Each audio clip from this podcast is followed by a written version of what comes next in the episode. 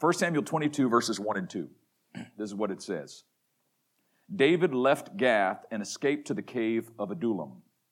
When his brothers and his father's household heard about it, they went down to him there. All those who were in distress or in debt or discontented gathered around him, and he became their commander. About 400 men were with him. And then, uh, secondly, we're going to look at uh, 1 Corinthians chapter 12, verse 4, and it simply says, Love is patient, love is kind, it does not envy, it does not boast, it is not proud. Love is patient, love is kind, it does not envy, it does not boast, it is not proud. Father, speak to us today by the power of your word and spirit. We ask in the name of your Son, Jesus Christ. Amen. Amen.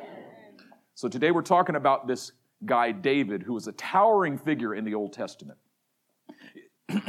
it wouldn't be an exaggeration to say he might be the most important figure in the Old Testament. Uh, there are people like Moses and Samuel and Elijah, but the Messiah was not called the son of any of them. The Messiah was called the son of David. And matter of fact, uh, Psalm 110.1 is the most oft quoted Old Testament verse in the New Testament. Sit at my right hand till I make your enemies your footstool. So David is an incredibly important figure for the Bible as a whole, and he's a towering figure in the Old Testament. Now, this guy David, he started off early on growing up in the household in which he had uh, seven older brothers, and he was not very well thought of amongst his brothers and in his father's household. He spent most of his time growing up in isolation as the family shepherd. The shepherd was the role given to the one who was not thought of very highly in the family. The one thought most lowly of in the family was given the task of being the shepherd. It was the person who had the least amount of seniority in the family and therefore could not say no, had no leverage for saying no to that task. Nobody wanted to be the shepherd. And so David was always out with the sheep, which meant that he would spend weeks and months out there with the sheep, watching over the flock, making sure they, ate well, making sure that, that they didn't get killed by lions and tigers and, and bears and so forth, and, and protecting them. I know, that Wizard of Oz. Um, oh my. But what David would do in that time of isolation was he spent that time seeking God. That is, his, his relationship with God started during the most lonely season of his life. It's starting during the season of his life in which he was experiencing rejection and isolation, in which he was not very highly thought of. And what he found in that time is that the isolation drew him to the Lord. The isolation drew him to this place of worship where he discovered in the presence of God all of the acceptance and all of the joy, all of the intimacy and all of the connection, all of the pride, all of the encouragement that he had ever longed for. And so David spent his time out there with those sheep worshiping, playing songs to the Lord. He was out there with his guitar, it was a harp back then. And he sang all these songs like, The Lord is my shepherd, I shall not want. He makes me to lie down in green pastures. He leads me beside still waters. He restores my soul. He leads me in paths of righteousness for his name's sake. He prepares a table before me in the presence of my enemies. He anoints my head with oil. My cup runs over. Surely goodness and mercy will follow me all the days of my life, and I will dwell in the house of the Lord forever. That song, that worship song, was forged for David out in the wilderness during a time of isolation in which all he had was God. You know, I look back on my life and I tend to treasure those times of isolation because it was in those times of loneliness, rejection, and isolation that the Lord drew closer to me than at any other time in my life. Now, most of us, some of us know the story of the prophet Samuel showing up one day and saying to Jesse, David's father, God has chosen one of your sons to be king of Israel and bring out your sons. And he didn't even think to invite David to this meeting. He brought out the seven older sons and paraded them in front of Samuel. And God spoke to Samuel one by one and said, Not the one, not the one, not the one, not the one, not the one. He said, Don't you have any other sons? He said, I've got one, but he's out with the sheep. Translation, surely he's not the one. He can't be the one. God, I mean, we don't think anything of him. God must not think anything of him either. Isn't it interesting that God's thoughts are not our thoughts? that sometimes the people that you don't think anything of are highly esteemed in the eyes of God. And sometimes the folks that you think highly of, God doesn't think anything of.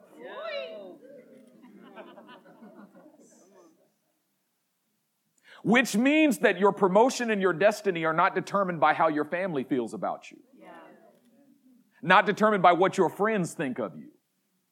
Not determined by whether or not your boss recognizes your aptitude and your gifts and your skill set.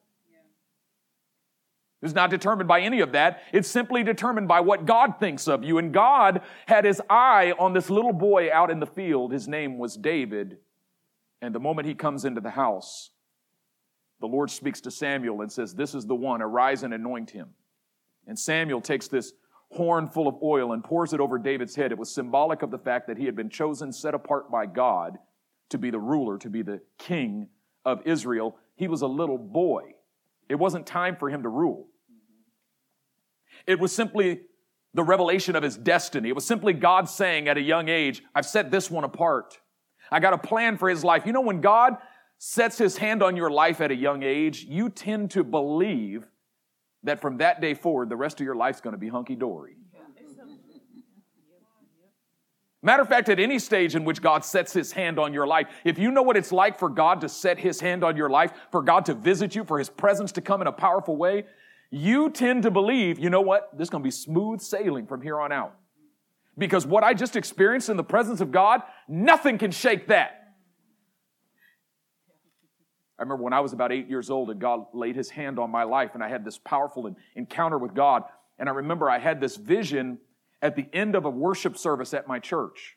I was sitting at the back and up above the platform, I saw this little light and I knew it represented my life at that time. And then the light, I was taken 10 years into my future and the light got bigger. And then I was taken 10 years into my future and the light got bigger. And then I was taken 10 years into my future and the light, and I was taken throughout my entire life progressively. And the light just got bigger and bigger and bigger and bigger and bigger and bigger and bigger and bigger and bigger until I was taken past my death and then it was all light. There was nothing but light. I had this revelation that the definition of my life, the description of my life is ever increasing stages of light.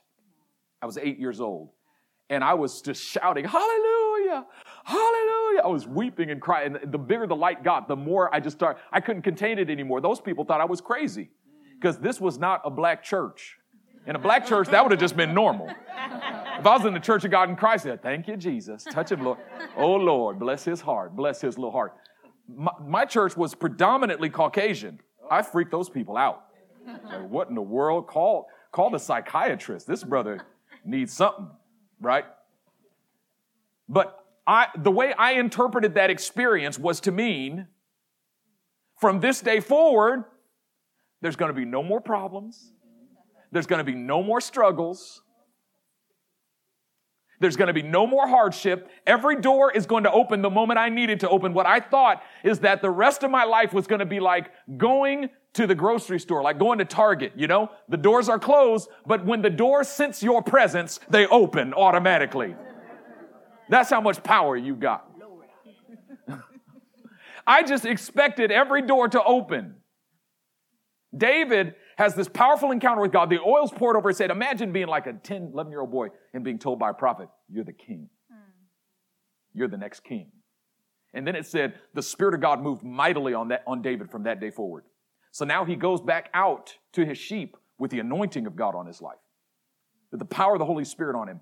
And the power of the Holy Spirit on his life, it seemed to be confirmed because a lion came after his sheep. And all of a sudden the anointing came on him. He stood up and, and, and he killed the lion. And then a bear came after his sheep. And then the anointing came on him and he killed a bear. And then a couple years later, he's visiting the Israelite army and the Philistine army was coming against them, and there was a giant down in the valley of Elah. In the Elah Valley, there was a giant named um, Goliath who was nine feet tall, and everybody was scared of him. But David's like, shoot, I'm anointed. I ain't scared of nobody.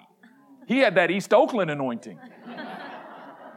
I don't care how big that fool is. How many times have I heard some little kid say that in Oakland? Man, I don't care how big that fool is. I'm like, Man, that fool will eat you for breakfast. But David had the anointing to back it up, and he had the experience. He was like, Is he bigger than a lion? Is he bigger than a bear? Because I killed both of them. You think this fool can defy the armies of God? And David took five smooth stones and a sling and went down into the valley and faced a nine foot giant and killed him and cut off his head with his own sword. So David comes up. He's like, shoot, I'm a gangster. Nothing is stopping me. The doors are going to open. Everywhere I go, the doors are going to open. There's going to be no more hardship. And then it's confirmed. He goes into the king's presence and the king says, you get to marry my daughter. And David's like, dang. and then the king's like, you get to be commander over my armies. And David's like, this is crazy. I didn't have to like enlist and go through boot camp and then become a private and then, you know, you know, spend several years and then maybe, you know, after a, a decade become an officer. He made me the general from day one. Wow. All I got to do is go down into a valley and kill a giant. Man, this is awesome. And then the king goes, I heard you play the, the harp. He goes, Oh, yeah, you know, I, I tickle him a little bit, you know. Do a little something, something, you know what I'm talking about. They don't say that no more. Sorry, I'm from the 90s. I say something, something. King said, Why don't you play me something? And David grabbed his harp and he starts to worship. He starts to play skillfully and he starts to sing beautifully, but it was more than a creative performance because the presence of the Lord came and rested on that. He was anointed. And when the king experienced the anointing of God that came through David, it caused him actually to experience envy. It caused him to fear. Because all of a sudden, as David is singing and playing, the king starts to think wait a minute. He killed a giant after having killed a lion and a bear. He's led my armies, and as he leads the army, every battle that he engages in is a victory. And now I'm sensing the anointing of God and the presence of God when he just sings. I think God might have anointed him to be king. But if he's anointed to be king, what about me? Saul started to experience envy when he experienced the giftedness that was on this guy named David. And while David's singing, he waited for the moment when David's eyes were closed and he was just in the glory, and he reached over and grabbed a spear. And he brought it back. And heaved it at David. And thankfully, David's eye opened the moment that spear was coming at him, and he ducked. And the spear hit the wall. And guess what David did? He kept playing. And he kept singing. He didn't ask why. He didn't demand an explanation. Why? Because love is patient.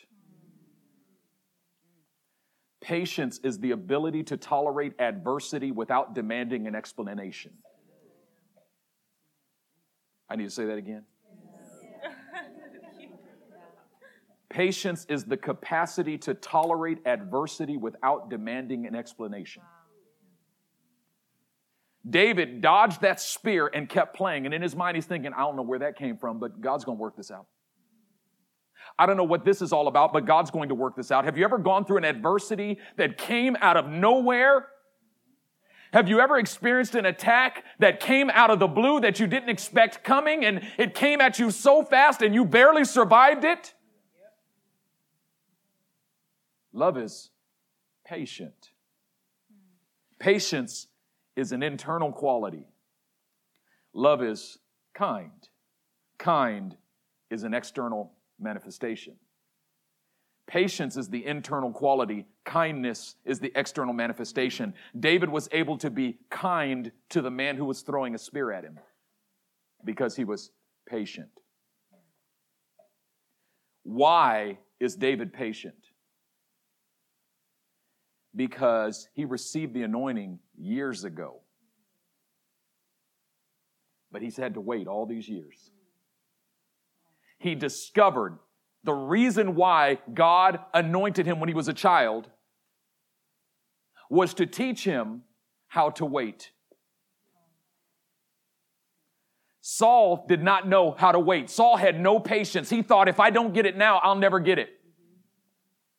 And Saul had a poverty mindset. He believed in the scarcity of the blessing, meaning God can only bless one person at a time. And if somebody else gets it, that means there won't be enough for me. Whenever you are jealous or envious of anyone, you're, you have a poverty mindset when it comes to the blessing of God. God can only bless one person. How come she gets a job and I don't get a job? Poverty. Poverty mindset. Instead, you should rejoice and say, dang, God gave her a job. That's awesome, God. Way to go, God. The God who gave her a job can give me a job. Are you envious of your brother or sister's blessing, or does it encourage you when you see your brother or sister get blessed?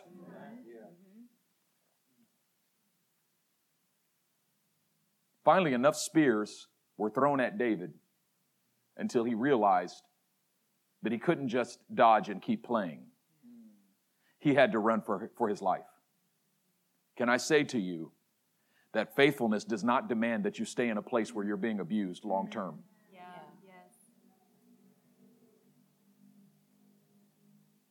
Sometimes you got to run for your life, not out of hatred, simply out of wisdom. Notice David ran for his life without speaking a single ill word about Saul. And it said he went and hid in the cave of Adullam. Now, I want you to know where Adullam was. Adullam was a hilltop overlooking the Elah Valley. The Elah Valley was where he killed Goliath. Now he's in a cave overlooking the place of his victory. Looking at the place where he used to have victory, but now he's hiding in a place where he has defeat. Now, all of a sudden, David's destiny has taken a left turn. He thought that the anointing meant that he would have no adversity. He thought that the hand of God on his life meant that God was going to open every door, cut the bars of iron, pave the way. But instead, now, he's running for his life and he feels for a moment that he's even lost his destiny. Matter of fact, he stopped dreaming about it altogether. He's no longer dreaming about the throne. Now the only thing he's dreaming about is, can I live one more day? And David is hiding in the cave of Adullam. The cave. He's supposed to be in the castle, but now he's in the cave. If you're a king, you're supposed to occupy a castle, but this king is living in a cave. What's it like to be a king in a cave? to be in a present situation that does not reflect the divine destiny that God has set over your life? What's it be, what, what must it be like to be a king in a cave? David is about to find out. You know, one of my favorite superheroes is Batman. I like Batman because Batman comes equipped with technologies designed to deal with any situation that he faces. Batman experiences a situation, he's got a technology for that. He's got a technology for everything. But the thing about Batman's technologies is that they were all forged in a cave. You see, when you find yourself in the cave, instead of sitting in the cave feeling sorry for yourself, you need to open your eyes and ask God, why am I in this cave? And let me tell you why God allows you to visit the cave. He sends you there to forge technologies that will equip you to deal with every situation that comes your way. So you can't go straight to the throne. You got to spend some time in the cave because if you go straight to the throne, you're not going to have the technologies that you need to face the enemies that you're going to face. Some of you right now are in a cave. David was able to survive the cave. Why? Because love is patient. David was not just patient with King Saul, David was patient with God. Mm-hmm.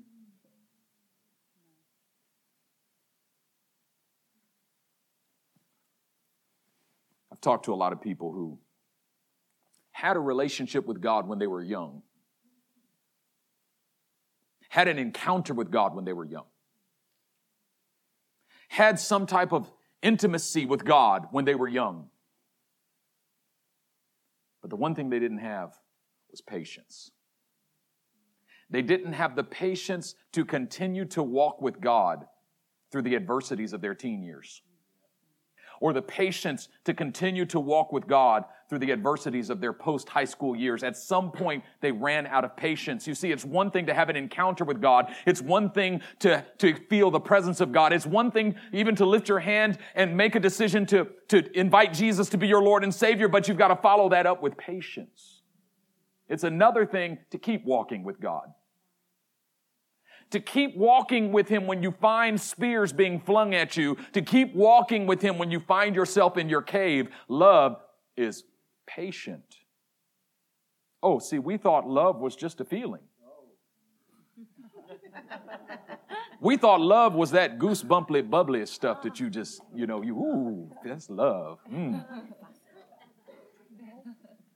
I love you. Mm. I just love you. Which means I feel good about you at the moment. And how many marriages have I seen fall apart? And what, what do I hear? I just don't love you anymore. Meaning, I don't feel good about you at the moment. Love is patient. Mm-hmm. Patience is the capacity to continue to walk with the one you love through adversity. And here's the key God has been patient with you. This is what's crazy. You stopped following him, but he didn't stop following you. You said no to him, and he said, mm-hmm, okay. He just kept following. And you turn, oh, Lord, you're still there? Look, I told you I'm not ready for this. I'm trying to find myself. He goes, no problem. Keep trying to find yourself. How's that going for you? still looking? you're right here. you're in me. If you want to find yourself, you got to find yourself in me. But that's okay. When you're not ready yet, keep walking. I'm still following you. Why? Because he loves you. And love is patient. And because love is patient, love is kind.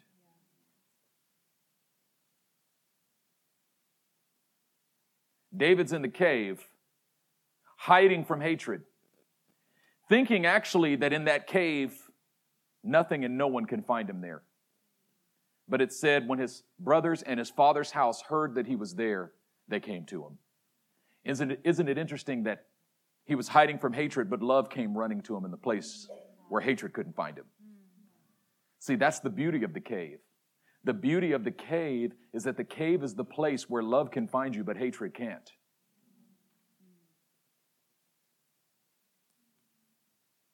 His father and his brothers, it said. Weren't his father and his brothers the ones who were there when Samuel came to pour the oil over, over his head? They were there they saw what God did for him when he was a little kid. They saw how God had set him apart. Do you know when you have witnessed the hand of God touch someone's life? Even if they run from it, even if they stray from it, even if they turn away from it, even if they turn against it, you'll never forget. You'll never forget. I know, I, I know who you are. I was there the day the hand of God came on your life. I know who you are. I saw it. I saw it. God touched your life. You can run, but you can't hide. So I can be patient. My father walked away from the Lord when I was two years old. I remember my, I would go visit my grandmother, his mother, and every time I'd go see her, I'd spend, I loved spending time with her. And she would say, Benjamin, let's pray for your father. Let's pray for your father. And we would get down on our knees and we would just pray. She would pray, Oh Lord, save his soul. Turn him from the error of his ways. Bring him back into your house and make him your servant. And she just prayed it in faith. She said, Benjamin, if you pray this prayer every day, your father will get saved. Now, I took that as a responsibility, as a person, like, if I don't pray this every day, he ain't getting saved. like, his whole eternal destiny rests on my, my shoulder. And so, if I would forget for a day to pray, I feel, oh no, he's not going to be saved. Oh Lord. I would go to church and take over prayer meetings praying for my father at like nine, nine, ten years old. You'd be in prayer meeting, they'd be praying for something. Like, God save my daddy! And I'd and the, and the whole church would pray with me. That whole prayer meeting, everybody would pray for my dad. Yes, Lord, everybody. But when we would pray fervently, I would go home and expect him to be saved by the time I got home. And then I'd be disappointed. I had encountered God, but I didn't understand patience yet. That the fact that God doesn't move in the time that you need Him to move, in the time that you want Him to move, in the time that you expect Him to move, doesn't mean He's not moving. It simply means He's teaching you patience. Love is patient. See, when you're a king in a cave, what you need are people around you who are patient patient with the call of God on your life. David's father and brothers were patient with the call of God on his life. They said, We know you're in a cave today, but we were there when God anointed you to be the king. So we're just going to hang out with you here in the cave. It'd be great just to have people around you who hang out with you when you're in the cave who don't try to push you out of the cave and force you into the palace, who don't try to remedy every problem. Don't you hate it when people just try to give you the answer to everything? You haven't even finished telling them the problem, they're already telling you the answer. Well, here's what you need to do, honey. Listen, you need to go tell that King Saul to stop throwing them spears.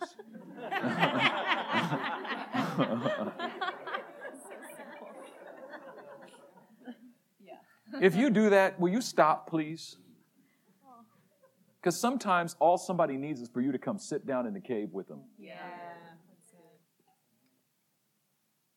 David's father and brothers, they ran to him in the cave. They just sat there with him. And then it said, all who were distressed, in debt, broke, busted, and disgusted. That's the NGT, the New Ghetto translation. They came to David in the cave. Watch this. They said, Man, David's at a low place.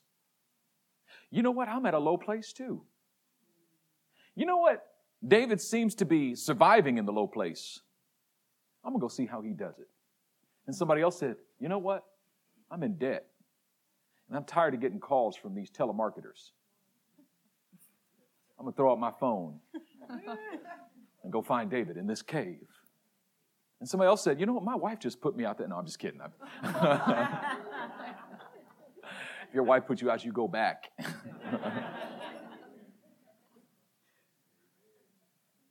In the cave, Dave became a captain. It said those who were distressed, in debt, those who were in a low place came to David at the cave and he became their captain. Dave was destined to, David, Dave,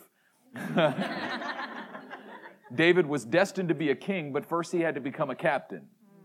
God sent him to the cave to teach him to be a captain.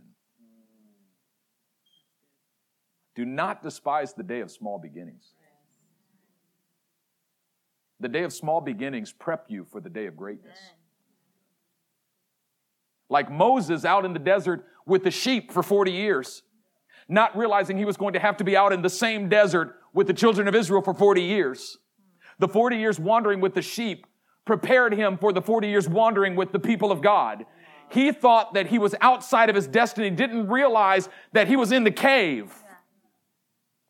And that in the cave, God was preparing him to be the king. The journey towards your destiny is not a linear journey. The question is do you have patience? You know how to know when you don't have patience? When you have envy and when you're unkind. Love is patient, love is kind, it does not envy, and it does not boast.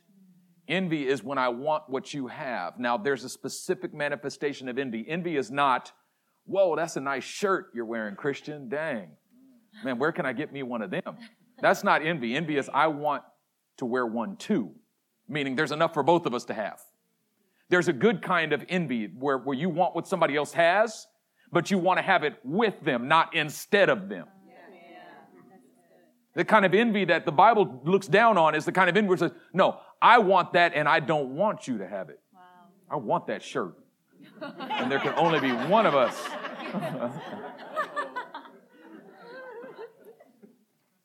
and that's why the Bible says, Thou shalt not covet, and then it names what you shall not covet your neighbor's wife, or his ox, or his donkey, or his cow. you knew where I was going with the donkey thing. I, I, but see, the Lord is sanctifying me, so I didn't even say it. see, I got wisdom. I got I got surrogates for my wife sitting in the front. Oh, don't don't do it. Don't do it. don't don't go there. Envy is when in your heart you're asking the question, why does she get this and I don't? Why does he get this and I don't? He doesn't deserve it. I deserve it. That's envy. And it's the opposite of love. And then boasting. We live in the most boastful culture in the world right now. Why? Because our culture is fueled by rage, vitriol, and attack. And what the internet has done is brought out every coward in our culture and given them the courage to attack whoever they want with vitriol. I mean, you, I mean, you just look at comments. Anybody that says anything, there's going to be some like, you, I mean, just like crazy, nasty comments like, you wouldn't say that to my face. You ever run into somebody who blasted you on Facebook? Do you run into like, hi, how are you? hey, you know that stuff I said, you know. Throwing spears like Saul. Because every spear that Saul threw was a message. This is my kingdom. Not your kingdom. Don't you dare think you're as high as me. You are beneath me. Stay in your place. In order to attack anyone, you've got to think of yourself as above them.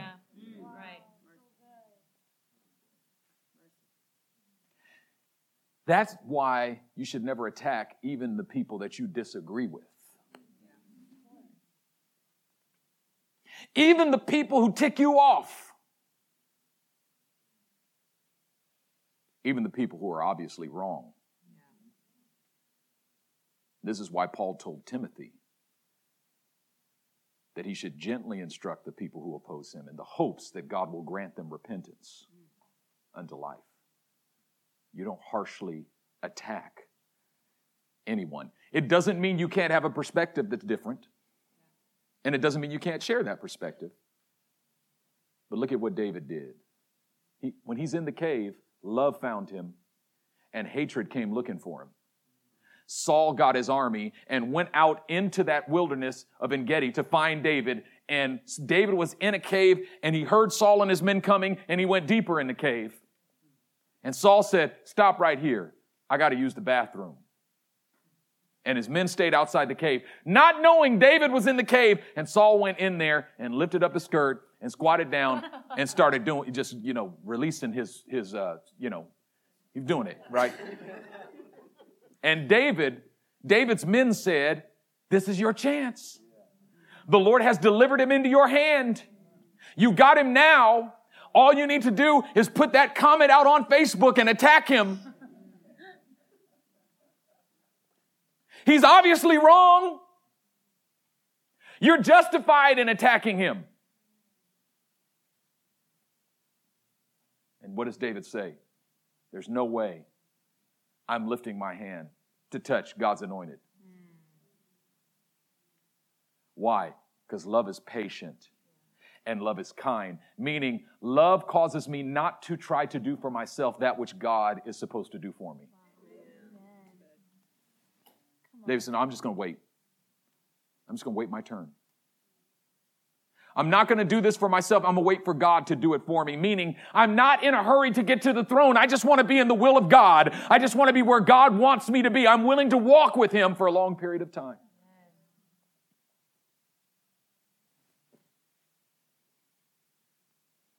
Because love is patient, love is kind, it does not envy, it does not boast and it is not proud. It has no sense of entitlement. We love to sing, I love you, Lord. Translation I'm patient with you, Lord, and I will be kind. I will not envy when you bless someone else. I will not boast of what you've done for me. I have no entitlement. You don't owe me a thing.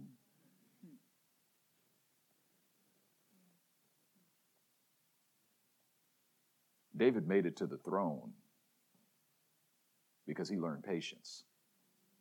Can I tell you something today? God has a destiny for your life that would blow you away. And you think you need breakthrough, you think you need blessing, you think you need resources, you think you need you think you need God to move a mountain. No, no, no. You know what you need? You need patience. That's all you need is patience. Some of you here who are actually not walking with Jesus Christ right now, the only reason you're not walking with Him right now is because you lost patience at some point. You lost patience and you became like a sheep that went astray and you went your own way. Some of you in here have committed your life to Jesus again and again and again, and you keep falling away. Why? Because every time you do, you think everything's going to change in your life, and then you wake up tomorrow morning and you got the same malignant mole on your toe. You look in your bank account and you're still broke. Your mama still don't like you.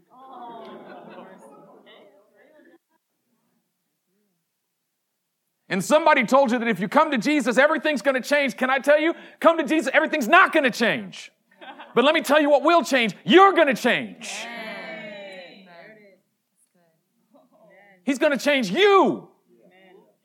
He wants to touch you. He wants to come into the depths of your heart and take out all of that fear and all of that worry and all of that unbelief and replace it with patience and kindness. The patience and kindness that says, if I keep walking with Him, He's going to work out all things for my good. This week I was thinking through some of the most distressing seasons in my life. And I was specifically thinking through an incredibly distressing time that I went through last year. And I thought to myself, I wish I could go back in time and counsel myself in that moment. At the height of my distress, when I'm home by myself, in my room by myself, just overwhelmed with distress, feeling like everything is lost and everything's falling apart. I wish I could just go back and stand next to myself and say, hey, bro, it's going to be all right. And that's not just a cliche. I mean, it really will be. Yeah. All right. Look, look at us. We make it. Yeah. We're still here. Yeah. I love talking to people who went through financial hardship. I lost my job and I didn't work for eight months and I didn't know how we were going to make it. Well, but you're here. Did you make it? Well, yeah, we kind of did. How'd you make it? Now think about it, I don't know. Love is patient. Love is kind. Walking with Jesus requires patience. Walking, see, it's not just about the lifting of a hand saying, Jesus, come into my life and expecting everything to change. It's about making a decision. I'm going to walk with him and I'm going to keep walking with him and I'm not going to stop walking with him. Do you realize? See, I, I just started this raw vegan thing. Okay. This is day six. Now, first of all, let me say, I'm not committing to doing this for the rest of my life. Yeah, people say, so you're a vegan now? No. Mm-mm.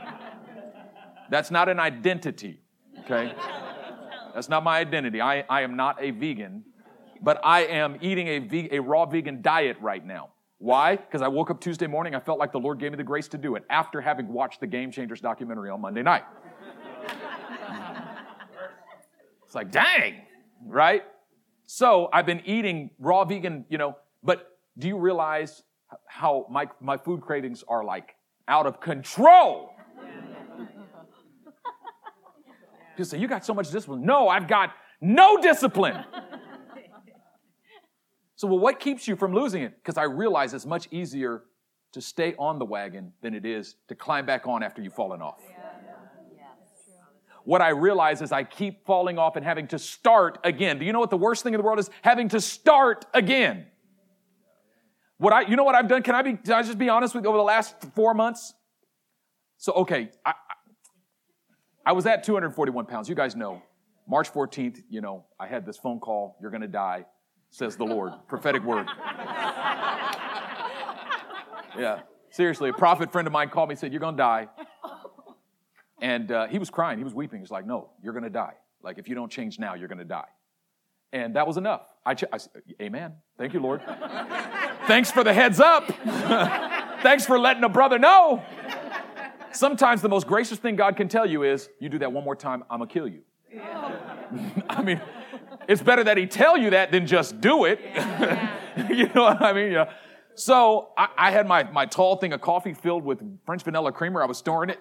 You're gonna die. I poured it in the sink. and I took my my you know breakfast. I threw it in the garbage, and I started keto that day. And in two and a half months, I lost 30 pounds doing keto. And then uh, the next month, I was in I was in Southeast Asia. We were on our sabbatical in the month of June, and I knew I couldn't do keto in Southeast Asia, so I, I switched it up. I did intermittent fasting. I ate two meals a day. Uh, I did moderate carbs, and I worked out an hour and a half every morning at 6 a.m. Six mornings a week, and I lost 10 more pounds that month, and gained a pound and a half of muscle. So I was that I was feeling really good, and then I got home in July, and I'd broken under the 200 mark. Okay? So that was my goal. I got to get under 200, right? Like that was the, the, the, not the goal, but it was the milestone, right? It was a huge milestone. So I got under 200. I get home, I'm 199. Yes, hallelujah. Thank you, Lord. I'm 199. I think I could have a hamburger now. and some fries wouldn't hurt. Yeah, you know. And I fooled around a few days and stepped on the scale. I was 202. I said, Oh, Lord, back on the diet. Day one. And then I got all the way down to 191 wow, 191, this is awesome. I'm 50 pounds down. Awesome. I think a couple Oreos wouldn't hurt. you know, so, okay. And two turned into like 12. And, you know, a half gallon of whole milk, you know? It's like, okay, but that's just, you know, it's just. And then next thing I knew, I stepped on the scale, I'm 200. It's like, oh Lord, day one, start again. and went all the way back to 191. I think I can have a fried chicken sandwich. Mm. Cause see, I gotta, I gotta see whether it's Popeyes or Chick Fil A. So I had to get both of them.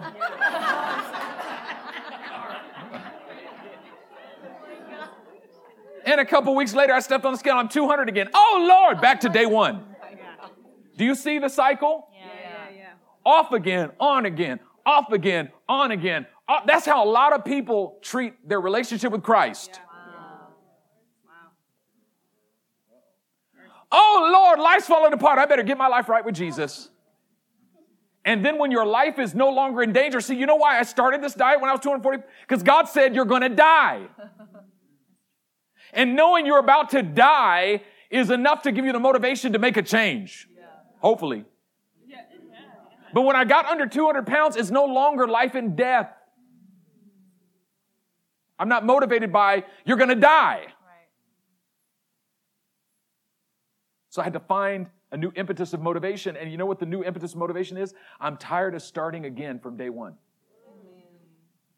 I'm tired of starting again from day one. Now, don't get me wrong. I'm not saying that I'm absolutely positively not going to fall off this wagon again.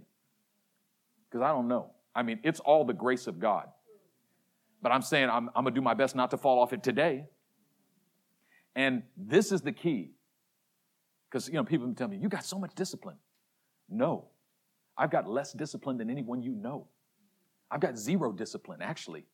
I'm real bad at discipline. Thank God for the Holy Spirit. Thank God that self control is a gift of the Spirit. Because that's where my discipline comes. It comes from the gift of self control. When the Holy Spirit gives it to me and I'm, I'm awake enough to receive it, then I can be self controlled because it's God, not me. Without God, I would have died. This is the point I'm making. The Christian life is like this. You say, I'm going to start today. I'm going to walk with Jesus. But you say, but what if I can't promise that I'll never fall off the wagon again? Nobody's asking you to make that promise. Just start today. And maybe you might go through that cycle for a while. Where it's like, oh Lord, I'm caught in lust now. Oh Lord, I got this boyfriend or this girlfriend that's not walking with Jesus and they pulled me into, oh Lord, Oh Lord, okay, I better get right with get right with Jesus. And then you're down to, you know, 191. Mm-hmm. You know, I think I can, you know, hit this club real quick. Oh. You know, just one dance on the dance floor won't, you know. And then 28 shots later. Oh, Tony, you're gonna die. You're gonna die. You know what? Day one. I'm starting again. Jesus, my life is yours. You get what I'm saying. Yeah. Break the cycle, break out of it. David was a king in a cave, but because of patience, his ability to keep walking with God and waiting on God, he became the king in the castle. You got to learn how to be the king in the cave Yeah. before you can discover what it's like to be the king in the castle. And maybe you're here today and you're in your cave. Let me tell you something love has come running to you there. David was trying to escape the hatred of Saul, but he could not hide from the love of his father. And can I tell you that the love of your heavenly father is coming to run to you in your cave? And all God is asking for is patience.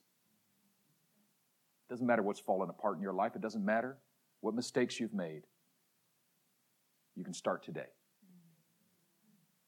But my only admonition is that as you begin to walk with Jesus, you just keep walking. Don't give it up. Bow your heads, let's pray.